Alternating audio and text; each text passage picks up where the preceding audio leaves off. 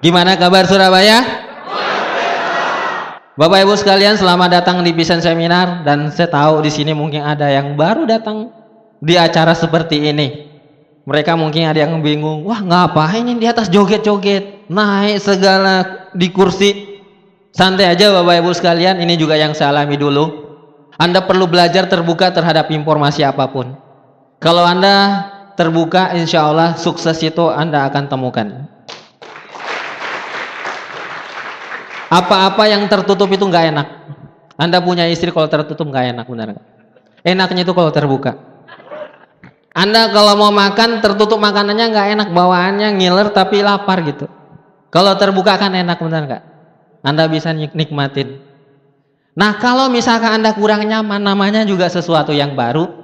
Namanya yang baru itu kan baru kita kenal, benar nggak? Akhirnya suatu saat terbiasa dan Anda tambah bisa menikmati tanpa Anda sadar Anda mencapai impian Anda juga. Bapak Ibu sekalian, saya ingin sedikit bercerita mengenai latar belakang saya. Nama saya Hasibuan Kanata. Kok namanya Hasibuan? Orang Medan ya? Saya bukan orang Medan, saya orang Bugis dari Sulawesi Selatan.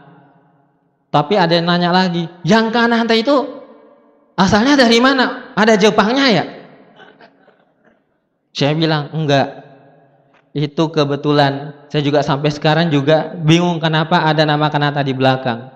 Ternyata cek per cek Bapak Ibu sekalian setelah saya telusuri itu gabungan nama kakek dan nenek saya. Tapi ternyata luar biasanya lewat Hasibuan Kanata nama ini. Kemarin waktu saya ke Jepang itu nikmatnya minta ampun. Kenapa? Kalau saya di imigrasi itu gampang. Petugasnya ngeliat, oh ini orang mau pulang kampung. Tapi mukanya itu lo heran. Tapi kok orang Jepang hitam ya? Tapi tidak penting namanya Bapak Ibu sekalian. Yang paling penting adalah bagaimana Anda punya masa depan. Mau namanya becek, bacok, tapi kalau berhasil, namanya juga kayak bintang, bener ya? Seperti itu. Saya lahir dari keluarga yang biasa-biasa, biasa menderita, biasa kelaparan, biasa kekurangan. Kalau Anda lihat video saya tadi di awal itu kurusnya minta ampun Bapak Ibu sekalian. Itu akibat masa lalu. Serba kekurangan, asupan gizinya kurang. Sekarang lumayan, lumayan gendut. Nah, saya lahir dari keluarga yang biasa-biasa orang tua saya seorang pensiunan guru, saya punya orang tua juga sempat bertani. Kami bertujuh, kami ada tujuh saudara, saya anak keenam dan saya mengalami fase di mana orang tua saya berjuang begitu keras bagaimana caranya untuk bisa menyekolahkan semua anak-anaknya. Saya belajar di situ, oh ternyata namanya orang tua tanggung jawabnya luar biasa. Saya belajar etos kerja dari orang tua saya. Saya belajar bagaimana caranya bertanggung jawab. Saya melihat mereka bagaimana mengorbankan kehidupannya supaya anak-anaknya berhasil. Dan masalahnya adalah bahwa Bapak Ibu dulu juga saya yang temani bertani orang tua. Yang temani berkebun itu saya. Jadi kalau Anda misalkan ngasih saya sawah, saya bisa tanam padi. Jadi yang berdiri di depan Anda sekarang itu sebenarnya petani Bapak Ibu sekalian. Dulu saya bisa tanam padi, bisa tanam jagung, kedelai, biasa pelihara sapi untuk digemukin, tidak banyak, cuma dua ekor doang. Sapi kurus dibeli murah, digemungkin dua tiga bulan baru dijual. Itu kita lakukan buat apa? Buat untuk bisa membiayai saudara-saudara kami yang kuliah Bapak Ibu sekalian. Itu saya rasa bahwa kehidupan seperti itu tidak nyaman banget. Atau ada yang merasa di sini senang hidupnya kekurangan? Ada yang senang kehidupannya di sini kekurangan. Waduh, kalau Anda makan dikit, itu enak nggak? Atau misalkan Anda pakai baju kesempitan, enak nggak? Nggak enak kan? Anda ke mana-mana terbatas langkahnya, cuma bisanya naik angkot. Nikmat nggak hidup seperti itu Bapak Ibu sekalian? Saya pikir tidak, kita orang normal, benar nggak? Kita ingin menikmati sesuatu yang lebih.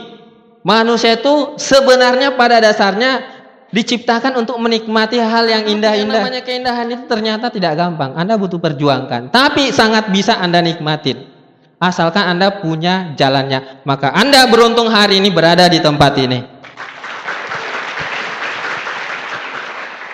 Bapak Ibu, karena kondisi orang tua saya, saya mengalami fase di mana hidup itu susah. Jadi kalau misalkan kita itu waktu kuliah dikirimin duit itu sangat terbatas sekali. Jadi kalau saya mau makan di kampus itu mikirnya berkali-kali. Kenapa? Karena bisa-bisa besok saya nggak ke kampus. Jadi saya melakukan pengiritan saking iritnya Bapak Ibu sekalian. Kadang-kadang makan sehari, sehari itu bisa cuma dua kali. Itu menurut saya itu sangat tidak manusiawi. Makanya saya merasa bahwa yang namanya sukses itu harus diperjuangkan.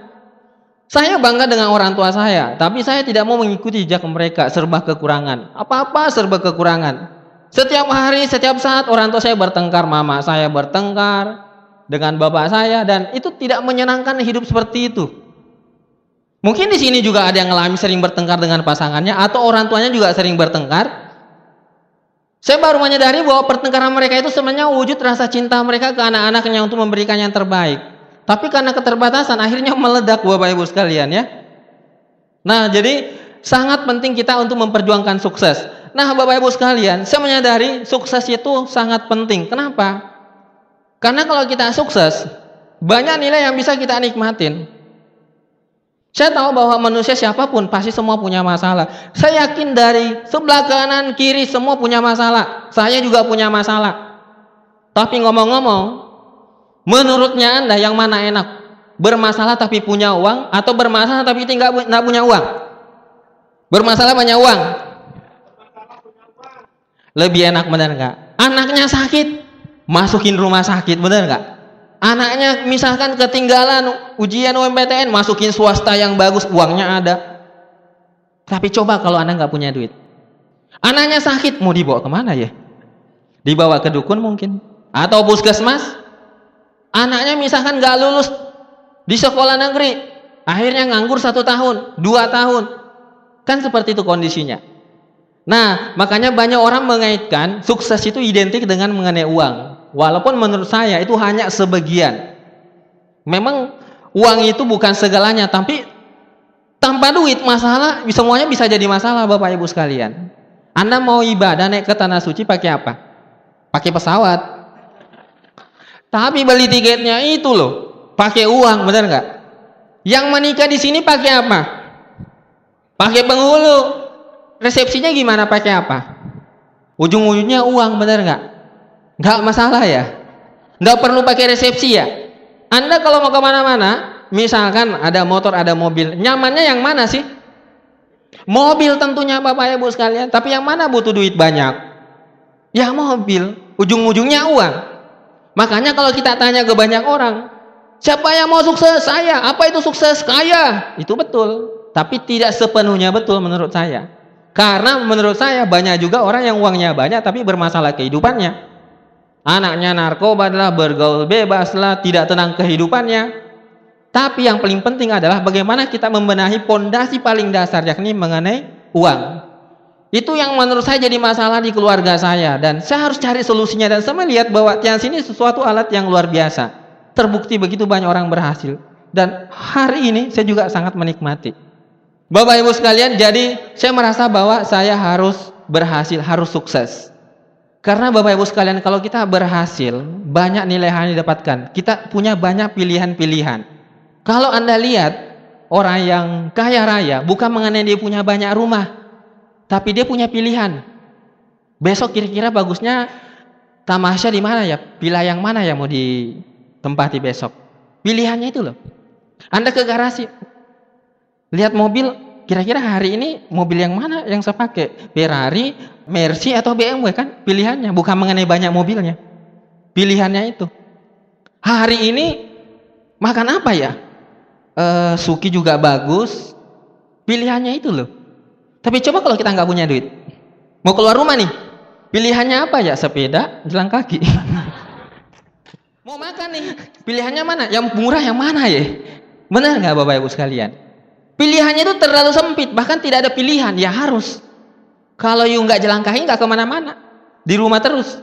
Nah, itu pentingnya kita harus memperbaiki kondisi finansial kita Bapak Ibu sekalian karena itu bisa jadi akar masalah, bisa jadi akar kejahatan. Ngomong-ngomong kemarin malam, saya baru dapat kabar dari teman saya di Makassar, habis ikuti acara seperti ini juga, vision seminar dan mereka e, naik motor itu lumayan jauh dari lokasi dan dijamret Bapak Ibu sekalian. Syukurnya tidak ada apa-apa. Dalam hati saya mikir, kalau misalkan ada orang menjamret dan sudah tahu bahwa yang dijamret ini naik motor, tahu kan kira-kira berapa sih isinya? Harga HP-nya berapa sih? Gara-gara mau ngambil nilainya sekecil itu, dia bisa bikin melayang nyawanya orang gitu. Dan menurut saya terlalu kejam dunia ini Bapak Ibu sekalian. Dan saya berharap kita tidak menjadi bagian dari mereka. Mungkin bentuknya berbeda. Anda lihat sekarang begitu banyak kejahatan-kejahatan dibuat dalam bentuk yang berbeda. Bahkan mengorbankan begitu banyak manusia. Anda harus punya nurani. Banyak jalan kok untuk menikmati banyak uang Bapak Ibu sekalian. Nah, banyak hal kalau kita berhasil. Banyak nilai. Jujur, saya melihat banyak orang yang punya duit. Tapi tidak punya waktu. Gak punya waktu sama sekali. Saya setiap bulan bisa ketemu orang tua saya. Setiap saat, kapan saja, tempat perlu saya minta izin. Kalau Anda berhasil juga yang menariknya adalah Anda sangat direspeki orang lain, Bapak Ibu sekalian. Berapa sih yang kita bisa makan? Anda tinggal di hutan juga bisa hidup sampai umurnya 70 tahun. Benar nggak? Ada tuh yang tinggal di hutan umurnya 70 tahun. Toh kita berjuang keras ada apa sih sebenarnya? Supaya kita dihargai orang lain. Coba deh Anda lihat di sekeliling kita.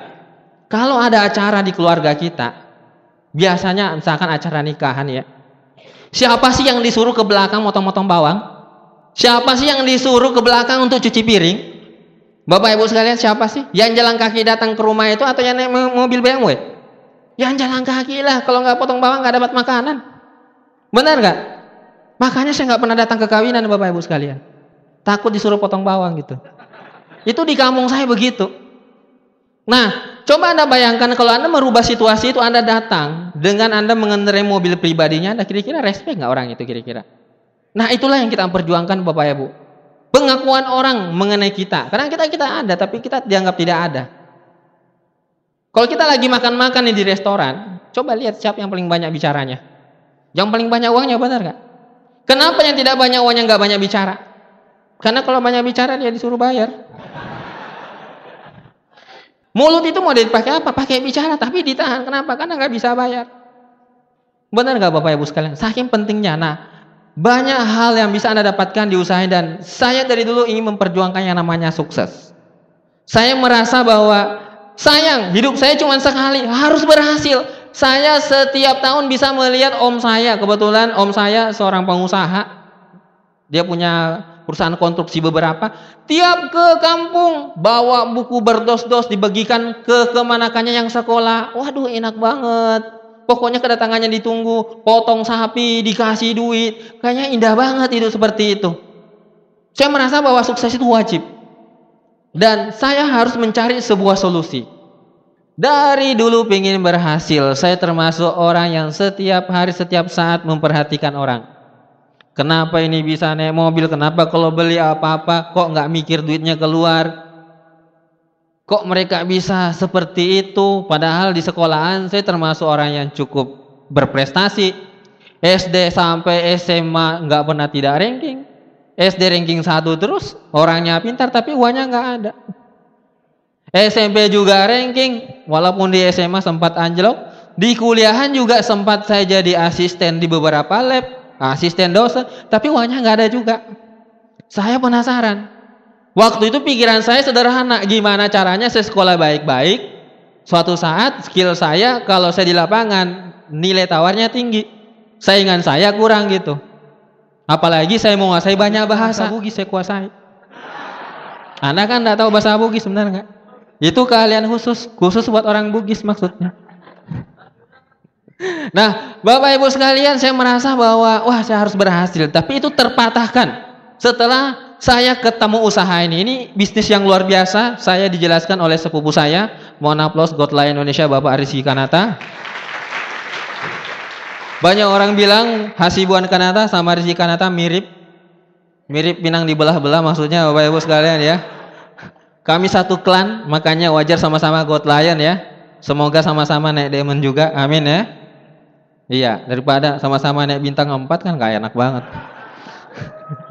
nah, Bapak Ibu sekalian, Saya ketemu beliau dan waktu itu saya dijelasin Tiansi sama beliau dan kondisinya waktu itu cukup agak unik karena waktu itu saya masih kuliah semester akhir dan saya lagi laporan di rumah beliau kebetulan bapak beliau punya perusahaan dan diberikan pekerjaan ke saya pekerjaan sampingan tanganin project waktu itu saya melapor pagi-pagi jam 7 dan saat itu om saya bilang Has itu ada Rizky dari Bandung jalanin Tiansi wah sudah bisa beli apartemen tuh, penghasilannya udah puluhan juta. Oh masa sih? Mau dengar informasinya enggak? Pasti mau Bapak Ibu sekalian. Siapa yang enggak mau dengar penghasilan sebesar itu? Yang enggak mau dengar informasi bisnis seperti itu? Uang 100 ribu saja mahal banget waktu itu. Setiap bulan cuma dikirimin 250 ribu hidup sebulan. Makanya kalau anda lihat fotonya kan tadi kurus banget benar enggak? Sudah ke Eropa masih kurus, masih hitam. Nah, waktu itu Bapak Ibu sekalian lewat Pak Rizky ke ruang tengah waktu itu dipanggil dan itu situasinya dia baru bangun dan masih pakai dalaman. Dan bapaknya bilang Ki ini hasibuan mau tahu bisnisnya tuh? Jelasin deh. Akhirnya Rizky nanya saya bener Has dia masuk ke kamar dan saya kaget sekali bapak ibu sekalian. Setelah itu beliau keluar dalam kondisi yang sangat rapi sekali pakai celana panjang pakai kemeja dan diajak saya ke ruang sebelah dijelasin Sangat semangat sekali Bapak Ibu sekalian presentasi. Semangat. Tat, tat, tat, tat, tat, tat. Selesai presentasi. Anda tahu? Saya tidak mengerti apa-apa. Saat itu cuma sederhana. Ada apa dengan orang ini? Kok begitu semangat sekali? Kok mau jalanin yang namanya multi level? Saya tahu beliau tanpa menjalankan bisnis ini pun beliau tinggal mewarisi perusahaan dari orang tuanya. Saya mikir-mikir kalau saya nih warisi apa nih? Warisi sawah gitu. Saya mikir-mikir masa ganteng begini jadi petani lagi? Itu kan penghinaan berat. Saya memang bisa bertani tapi kan nggak benar tuh kalau jadi petani. Petani itu berat banget kerjanya Bapak Ibu. Ke mana-mana bawa cangkul. Akhirnya waktu itu Bapak Ibu saya melihat bahwa oh ternyata multi level marketing bisnis yang sangat luar biasa. Saya mulai mencari informasi, menggali informasi di situ. Jadi saya sangat positif dengan multi level marketing ketika saya melihat Sepupu saya sendiri masuk di usaha ini. Kenapa? Karena beliau adalah kiblat saya. Beliau secara kuliahan di atas saya, dia di ITB, saya cuma unhas. Beliau orang kaya, saya orang ya gitu deh. Dan saya melihat bahwa pasti ada sesuatu yang lebih di usaha ini dan pasti ada sesuatu hal dan membuat dia serius gitu.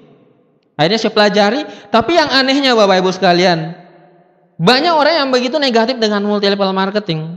Benar nggak? Tiansi, ah Tiansi, bisnis gitu-gituan kan? Sering dengar begitu Bapak Ibu? Sama saya sering sekali, makanya bisa God Lion. Banyak sekali orang yang tertutup matanya melihat peluang ini Bapak Ibu sekalian. Ada yang bilang, aduh bisnis multi level. Ini kan bisnis cari-cari orang. Sering dengar? Saya juga bingung. Kenapa? Karena kalau dia menikah cari orang juga. Dia masuk kampus cari dosennya, dosennya juga orang, benar nggak? Dia ke pasar beli sayuran, penjual sayurnya kambing atau orang? Saya tidak pernah mendengar ada menikah dan cari kambing. Tidak pernah. Di mana-mana cari orang, benar nggak? Dari dulu belum ada multi level apa pun, orang sudah cari orang, benar nggak? Kalau tidak ada cari-cari orang kita nggak lahir bapak ibu sekalian, karena bapak kita nggak cari mama kita, benar nggak? Akhirnya pada siang hari ini kita tidak kumpul. Cari-cari orang, makanya kita kumpul. Ada juga orang mengatakan, wah, bisnis ini nggak bergensi, benar nggak? Banyak tuh paradigma begitu berkembang di luar sana. Kadang-kadang paradigma itu sendiri masuk masih tertanam di diri kita. Makanya kalau kita ngomong sih biasanya malu-malu. Bahkan cenderung malu-maluin. Benar nggak? Apa itu? Enggak. Benar nggak Bapak Ibu sekalian? Nah banyak orang merasa gengsi. Bapak Ibu sekalian perlu Anda sadari bahwa sangat tidak penting yang namanya identitas. Jujur kalau saya melihat sekarang banyak sekali orang yang terprovokasi oleh identitas. Yang penting kelihatannya gitu. Nah saya kasih gambaran ke Anda. Kalau misalkan ada dua pekerjaan atau sebuah sumber penghasilan, contoh misalkan manajer sama seorang tukang pipa, kira-kira menurutnya yang mana paling keren? Saya pikir manajer benar enggak? Tapi kalau saya sampaikan ke Anda, manajer ini gajinya 10 juta, Tapi tukang pipa ini dalam sebulan bisa dapat 50 juta. Menurutnya Anda pilih yang mana kira-kira? Pilih mana coba Bapak Ibu sekalian?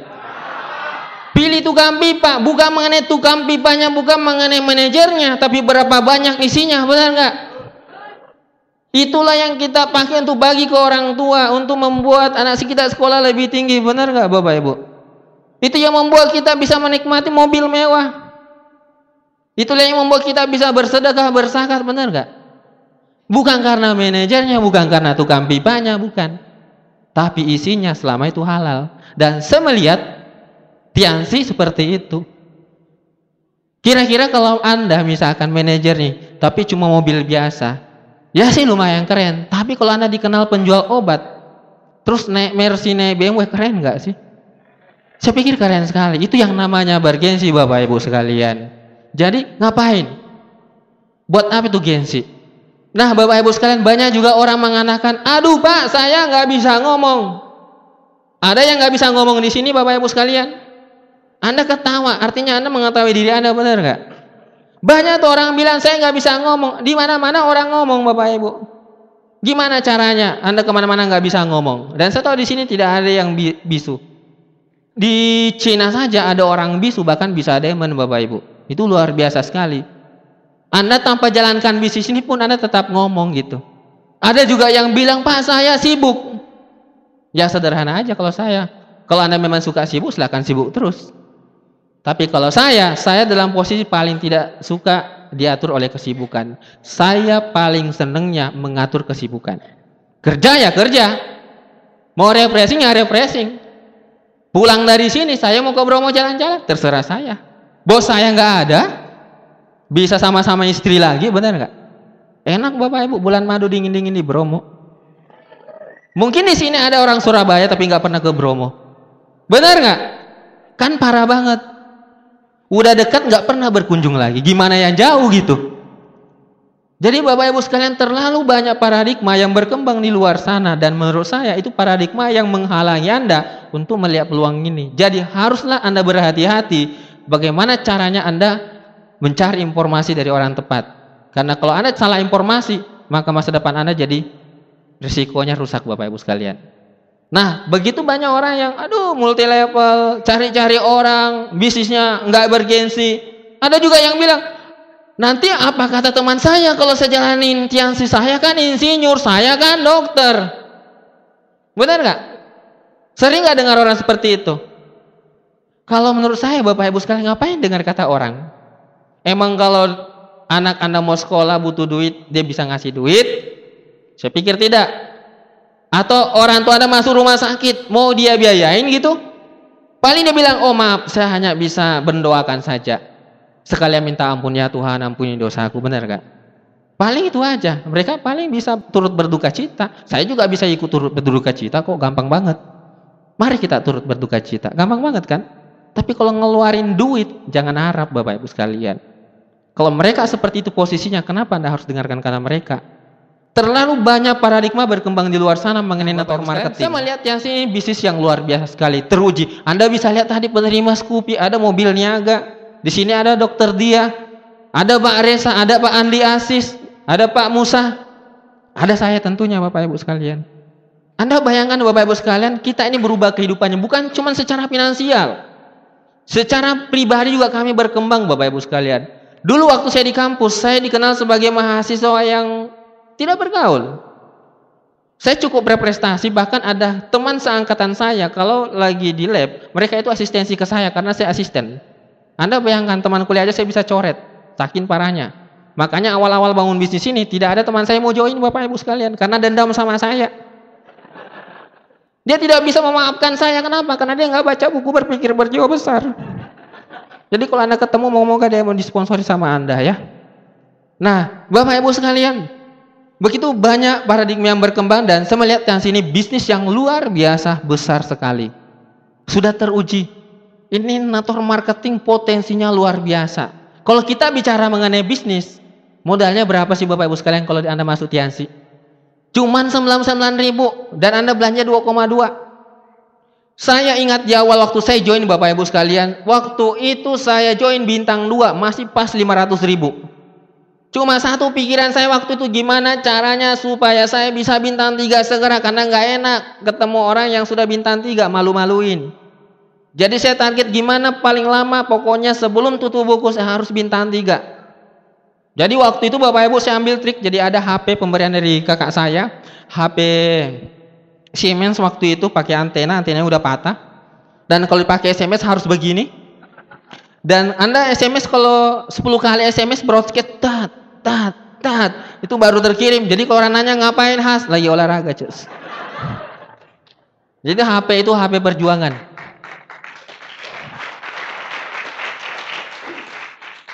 Dari HP itulah saya mulai belajar kreatif.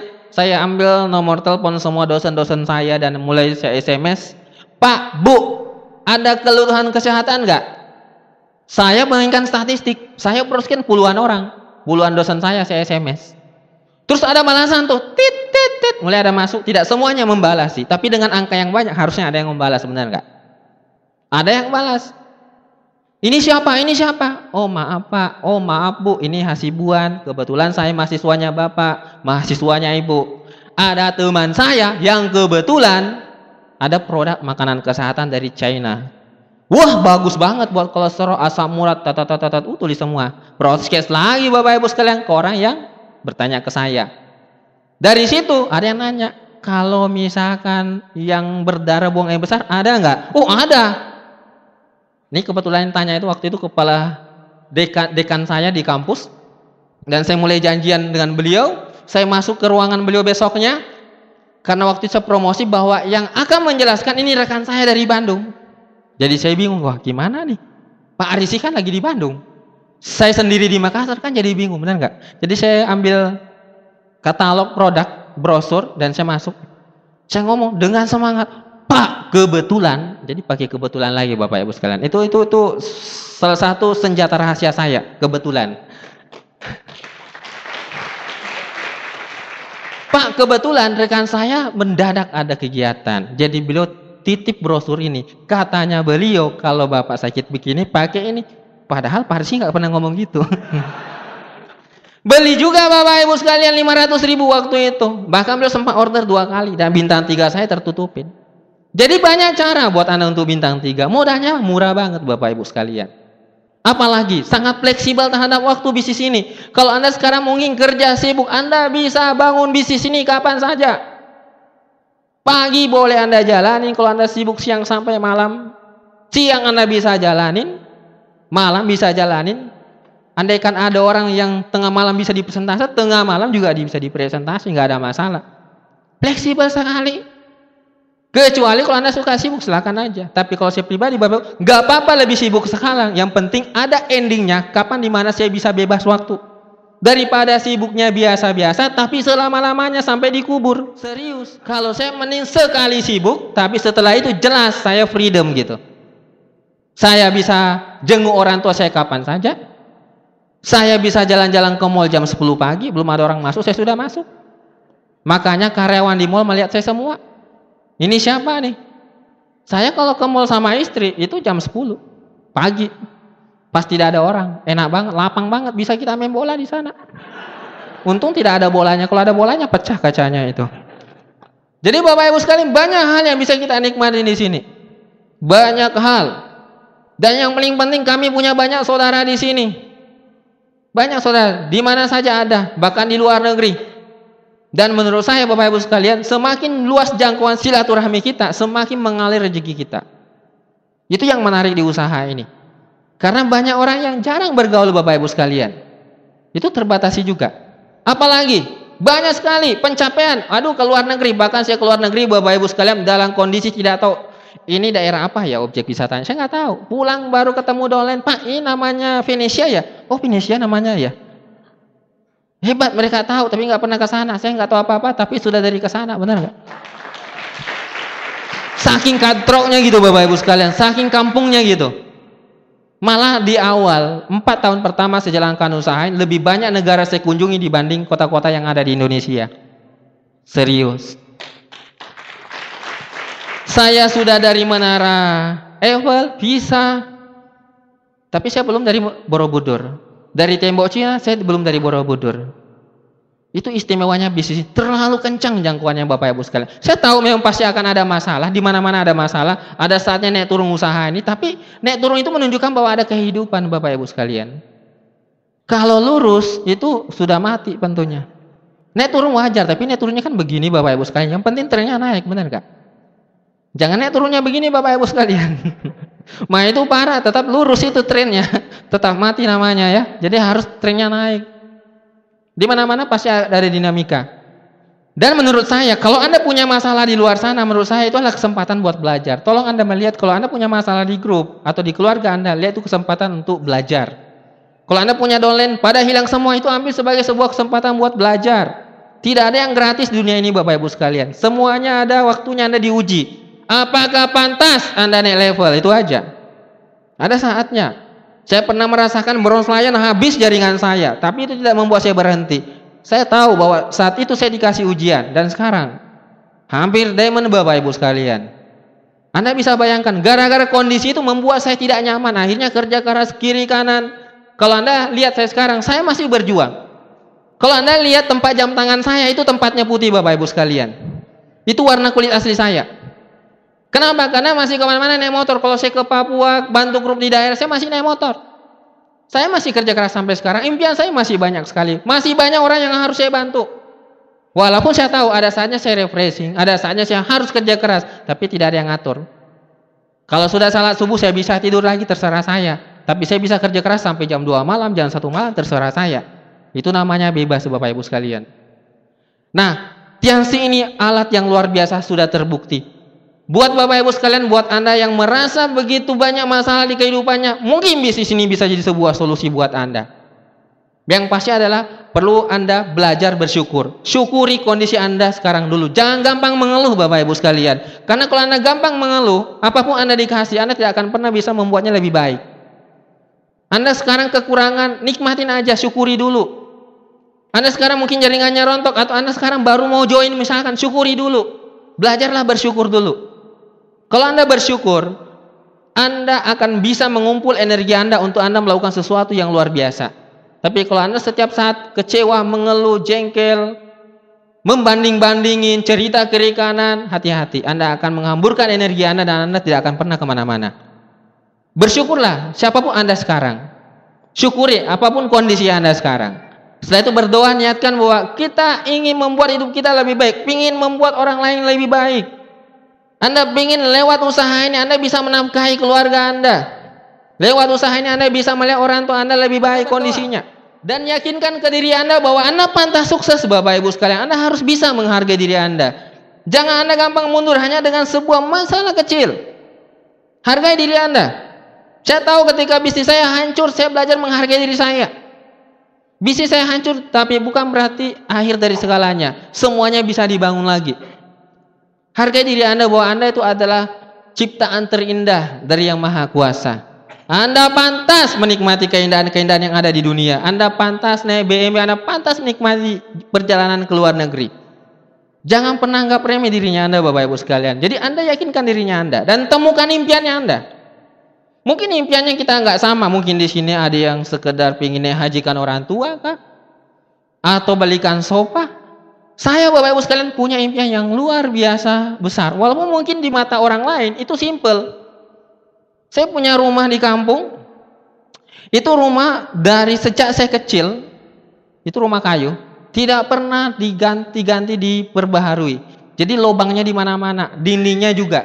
Saking orang tua saya sibuk ngurusin anaknya sekolah, nggak ada yang diperhatikan kondisi rumah.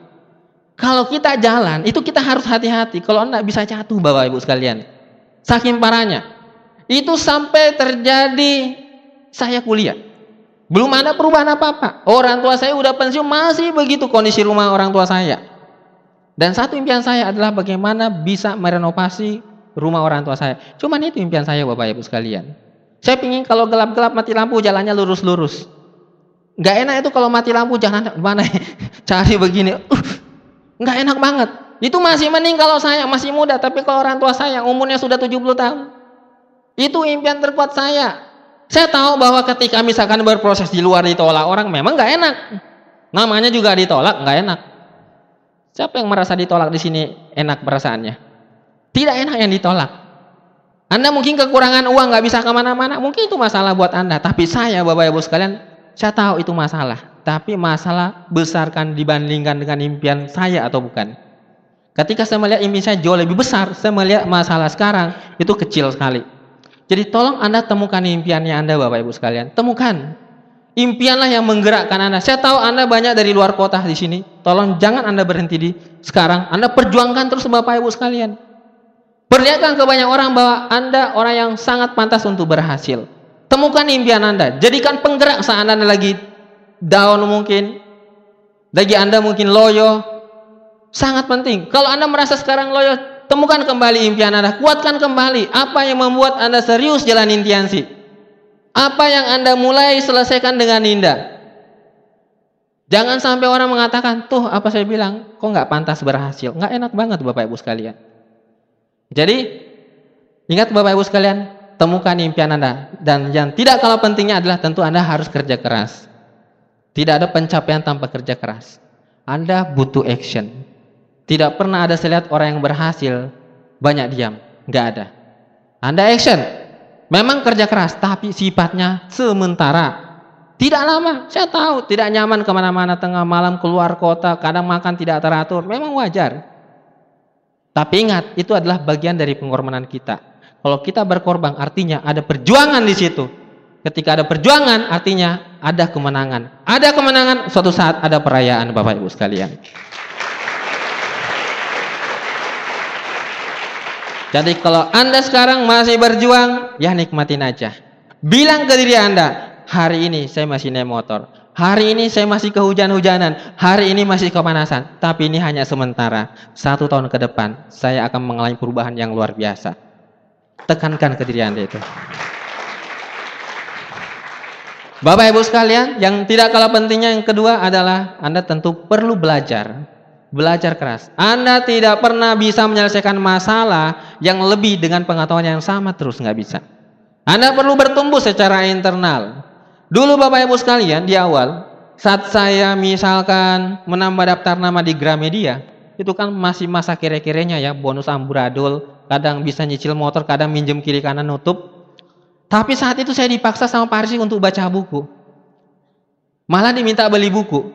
Jadi saya prospecting ke Gramedia, jadi saya cari buku-buku, prospecting, kenalan sama orang, saya cari buku yang cocok dengan apa yang menurut saya yang harus sebenarnya dalam diri saya. Saya cari bukunya, terus saya baca. Mungkin cuma satu bab, saya itu saya lipat, saya simpan kembali. Tiga hari berikutnya saya datang lagi tempat itu, saya baca lagi. Kesempatan mengirit, benar nggak? Akhirnya sebulan dua bulan bisa tamat satu buku. Ya lumayan, tapi berkembang terus. Dari situ saya mulai banyak belajar. Oh ternyata seperti ini, ada hukum-hukum, ternyata ada cara namanya kepemimpinan. Anda perlu belajar. Ingat Anda perlu belajar dan itu Anda harus inisiatif. Ingat kita di sini adalah seorang wirausaha. Kalau Anda masih disuruh-suruh, Anda buka mental wirausaha, Anda bekerja, berhenti saja di Tiansi. Anda cari pekerjaan. Anda harus proaktif di sini, mendengarkan netmi. Saya kadang-kadang ketemu grup di grup saya, kita panggil dia baru konsultasi itu kesalahan besar. Anda yang dengan sangat rendah hati datang konsultasi. Itu penting sekali. Karena kalau tidak, ya bisnis Anda nggak akan maju-maju. Itu adalah pondasi, basic untuk bangun bisnis ini. Anda di mana pun, mau bisnis apa pun. Jadi belajar Bapak Ibu, jangan lupa. Kerja keras, belajar, dan yang ketiga adalah kerja ikhlas. Ingat, ada sesuatu di luar kendali kita. Perlu Anda pahamin. Kalau Anda tidak bekerja ikhlas, setiap saat Anda akan menganiaya diri Anda sendiri. Anda presentasi orang, udah capek bola balik, tapi orangnya nggak join. Anda pasti sakit hati. Ingat, lakukan saja secara maksimal. Biarkan Tuhan yang menentukan. Jangan Anda yang menentukan, Anda minta Tuhan yang bekerja, jangan. Jadi Anda kerja keras, pasti hukumnya berlaku. Kalau Anda berkembang-berkembang, pasti suatu saat bisnis Anda tanpa Anda sadari akan berkembang dan Anda nikmati hasilnya. Bapak Ibu sekalian, saya tahu di sini Mungkin Anda punya masalah dan saya percaya semua pasti punya masalah. Tapi kita percaya bahwa lewat berjuang masalah itu bisa kita kelola. Ingat masalah yang nggak bisa dihilangin. Dan saya melihat yang sini adalah alat yang sangat luar biasa. Jujur Bapak Ibu sekalian, lewat usaha ini dulu saya nyicil motor. Kadang-kadang bonusnya nggak cukup bisa nyicil motor. Bahkan pernah kejadian saya lagi mau bayar motor waktu itu bonus saya kurang dan saya ditelepon sama Pak Rizky halo Hasibuan di mana? Saya di sini Pak. Iya Pak nih Pak nggak bisa bayar motor nih. Oh di mana? Akhirnya Pak Rizky datang pakai mobil sedan. Jadi beliau nunggu saya parkir di belakangnya beliau dan saya naik di depan dan beliau ngobrol mulai tanya mengenai keuangan bonusnya omsetnya bagaimana buat bulan berikutnya tanpa sadar Pak Rizky nyalain mobilnya dan dikasih masuk persenelannya dan dia jalan. Dan saya bingung, Pak motor saya ketinggalan Pak belum lunas. dan itu kejadian-kejadian membuat saya belajar bahwa memang pasti akan ada masalah, pasti akan ada kelihatannya buntu. Sebenarnya bukan buntu, itu hanya sebuah tikungan. Tikungan itu yang membantu kita untuk bisa naik ke level selanjutnya. Bukan mentok, tapi tikungan. Lanjutin aja. Saya mengalami banyak kendala, tapi lewat usaha ini Bapak Ibu sekalian, saya bisa menikah pakai uang saya sendiri, saya bisa belikan mobil istri, bisa keluar negeri bahkan ke mana-mana bisa ajak istri. Soalnya istri nggak ada kerjaan, makanya enak diajak. Suaminya juga nggak jelas kapan pekerjaannya gitu.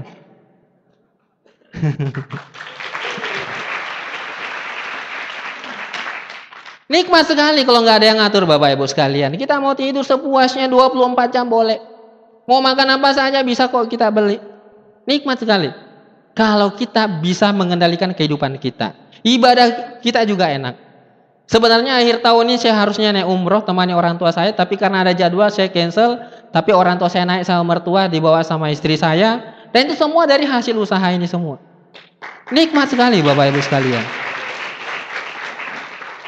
Sebenarnya saya ingin sekali ajak bapak saya. Tapi karena umurnya sudah usur 80 tahun nggak bisa. Jadi walaupun sekarang masih sehat walafiat, masih bisa sholat berdiri, tapi yang saya syukuri adalah saya punya waktu yang banyak untuk beliau. Kapan pun beliau minta saya balik, saya balik. Bisa tiga hari, bisa empat hari tergantung. Dan menurut saya waktu itu nggak bisa dinilai dengan uang, bapak ibu. Kalau anda ketemu dengan orang tua anda, orang tua anda itu bukan butuh duit.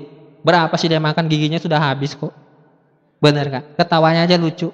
Dia hanya butuh Anda berada di sisinya, mendengarkan keluhan dia, dengarkan masa lalunya dia. Saya itu yang membuat dia sehat. Saya yang membuat dia sehat atau sakit ternyata cuma satu. Kalau anaknya jarang pulang, itu sakit. Tapi kalau anaknya gantian pulang, dia sehat gitu. Jadi kalau Anda mau bikin orang tua Anda cepat meninggal, tolong jangan pernah kunjungin. Serius, itu cepat mempercepat. Jadi kalau Anda sayang orang tuanya Anda, tolong berikan waktu. Jangan berikan waktu sisa. Itu baru bicara orang tua loh, kita belum bicara mengenai anak. Benar nggak Bapak Ibu sekalian? Enak sekali kalau kita bisa atur kita punya waktu. Kita juga mencintai orang tua, mencintai pasangan kita itu melimpah. Bapak Ibu sekalian, indah sekali. Saya bisa keluar negeri tiap tahun bahkan 3-4 kali. Dulunya cuma ke mana-mana naik angkot. Tapi lewat usaha ini setiap hari naik BMW, kadang gantian mobilnya istri mobilnya istri ke mana-mana gantian Bapak Ibu sekalian. Maksud saya gini sederhana. Dulu saya naik motor, setiap bulannya itu ada bayaran yang harus saya bayar. Tapi yang menariknya adalah bahwa saya selalu percaya bahwa saya harusnya bisa dapat lebih. Karena saya berjuang. Ketika misalkan ada masalah, saya bisa mensugesti diri saya bahwa ini hal sederhana sebenarnya. Ini hal simple. Jadi tidak melebar ke mana-mana masalahnya, saya tetap fokus.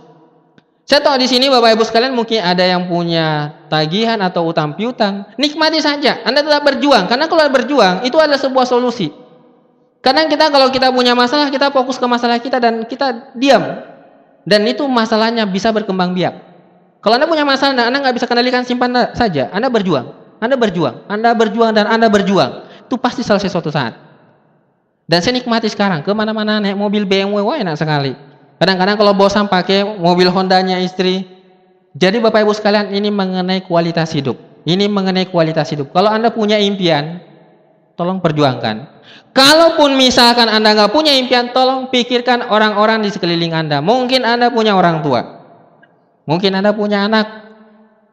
Atau mungkin Anda punya pasangan. Kalau Anda mungkin terbiasa misalkan hidup susah, mungkin murad Anda itu sesuatu yang ah biasalah. Tapi apakah Anda tega untuk melihat orang-orang yang Anda cintai menderita kehidupannya gara-gara Anda tidak bertanggung jawab. Gara-gara Anda cuek, gara-gara Anda tidak mau tahu. Ingat Bapak Ibu sekalian, kita tentu ingin menjadi manusia yang lebih baik yang dihargai. Saya tadi sempat bahas ke teman-teman sekalian bahwa saya punya impian yang sangat kuat sekali yakni orang tua saya. Orang tua saya ini Bapak Ibu sekalian sosok yang sangat saya kagumi.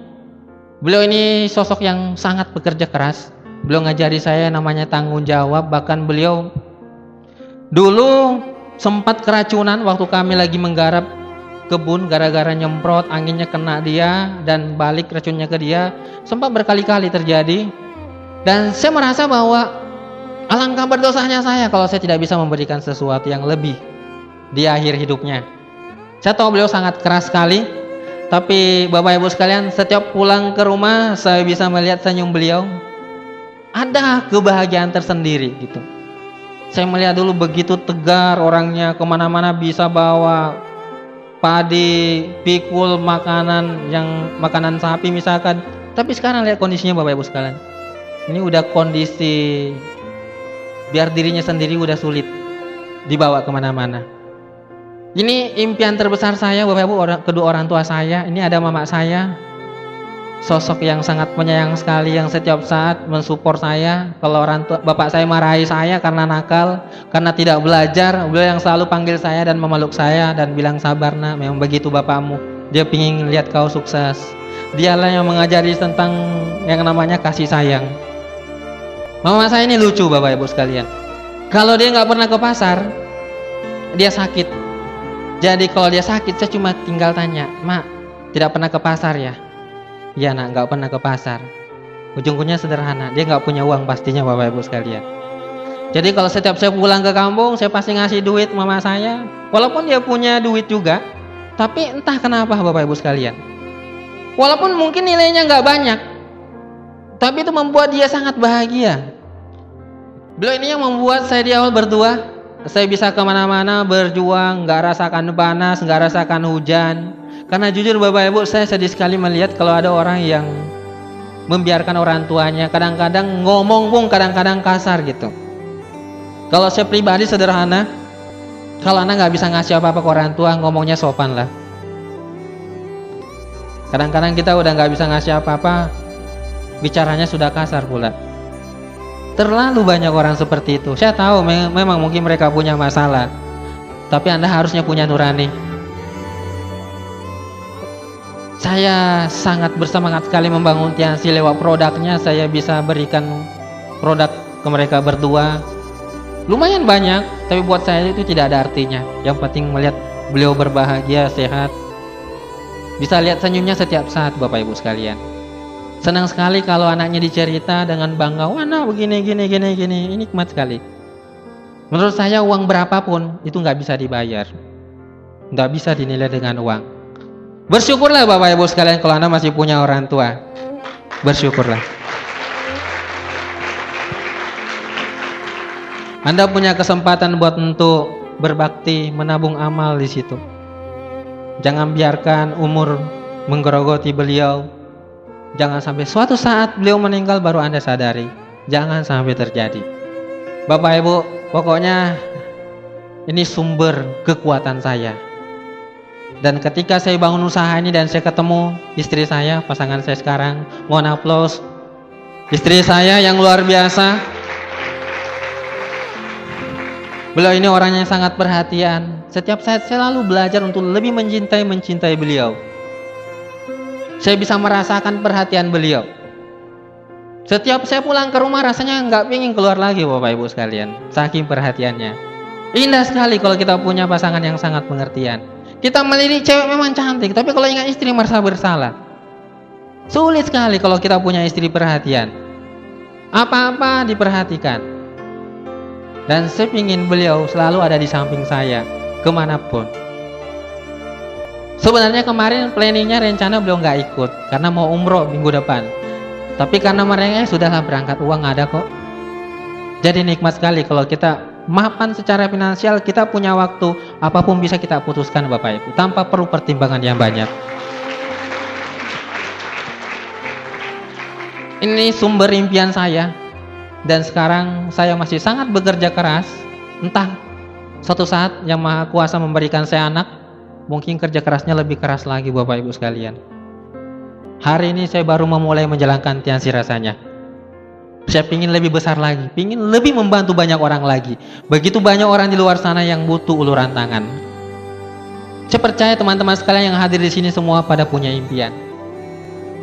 Tentu kalau Anda seorang suami atau istri tentu Anda ingin dibanggakan jadi seorang pasangan. Anda ingin dibanggakan menjadi seorang pasangan.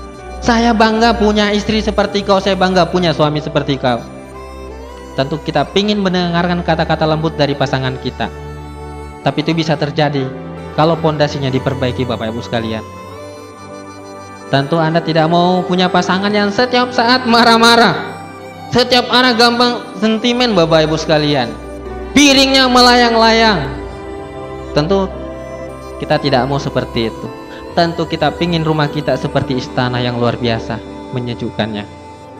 Buat Anda yang mungkin sekarang punya anak, Mungkin pingin Anda memberikan sesuatu yang istimewa. Saya nggak tahu. Yang pasti adalah tentu harusnya memberikan yang luar biasa ke anak kita. Dan saya terlalu sering melihat banyak orang yang begitu gampang marah kepada anak-anaknya ketika anaknya meminta sesuatu. Dan menurut saya kemarahannya itu hanya menunjukkan ketidakmampuannya memberikan apa-apa ke anaknya. Patut Anda syukuri Bapak Ibu sekalian kalau Anda punya anak. Itu anugerah yang luar biasa. Jangan sia-siakan anda berikan yang terbaik ke mereka. Ingat, saat Anda tua, mereka lah yang akan memperhatikan Anda. Saya sering sekali melihat ada anak yang takut ketemu orang tuanya, males ketemu orang tuanya. Dan saya tahu, saya pasti Anda tidak mau Anda punya anak takut ketemu dengan Anda. Takut dekat dengan Anda. Ada orang sungkan ketemu orang tuanya, males dekat dengan orang tuanya. Ingat, itu tidak bisa Anda dapatkan tiba-tiba. Itu butuh dari kecil Bapak Ibu sekalian. Anda perlu bangun hubungan yang baik, berikan yang terbaik. Buat Anda yang punya orang tua, pikirkan orang tua Anda kalau masih punya. Lakukan sesuatu yang istimewa Bapak Ibu sekalian. Kita tinggal menghitung hari, menghitung bulan, kita nggak pernah tahu. Walaupun yang namanya ajal, Tuhan yang menentukan.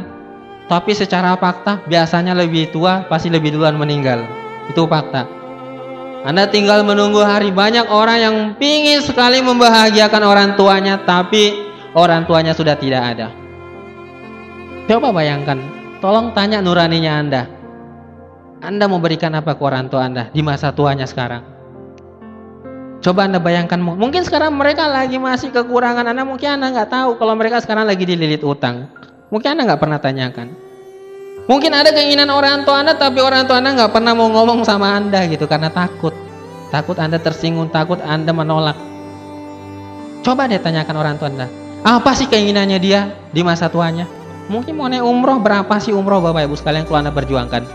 Atau ke Yerusalem.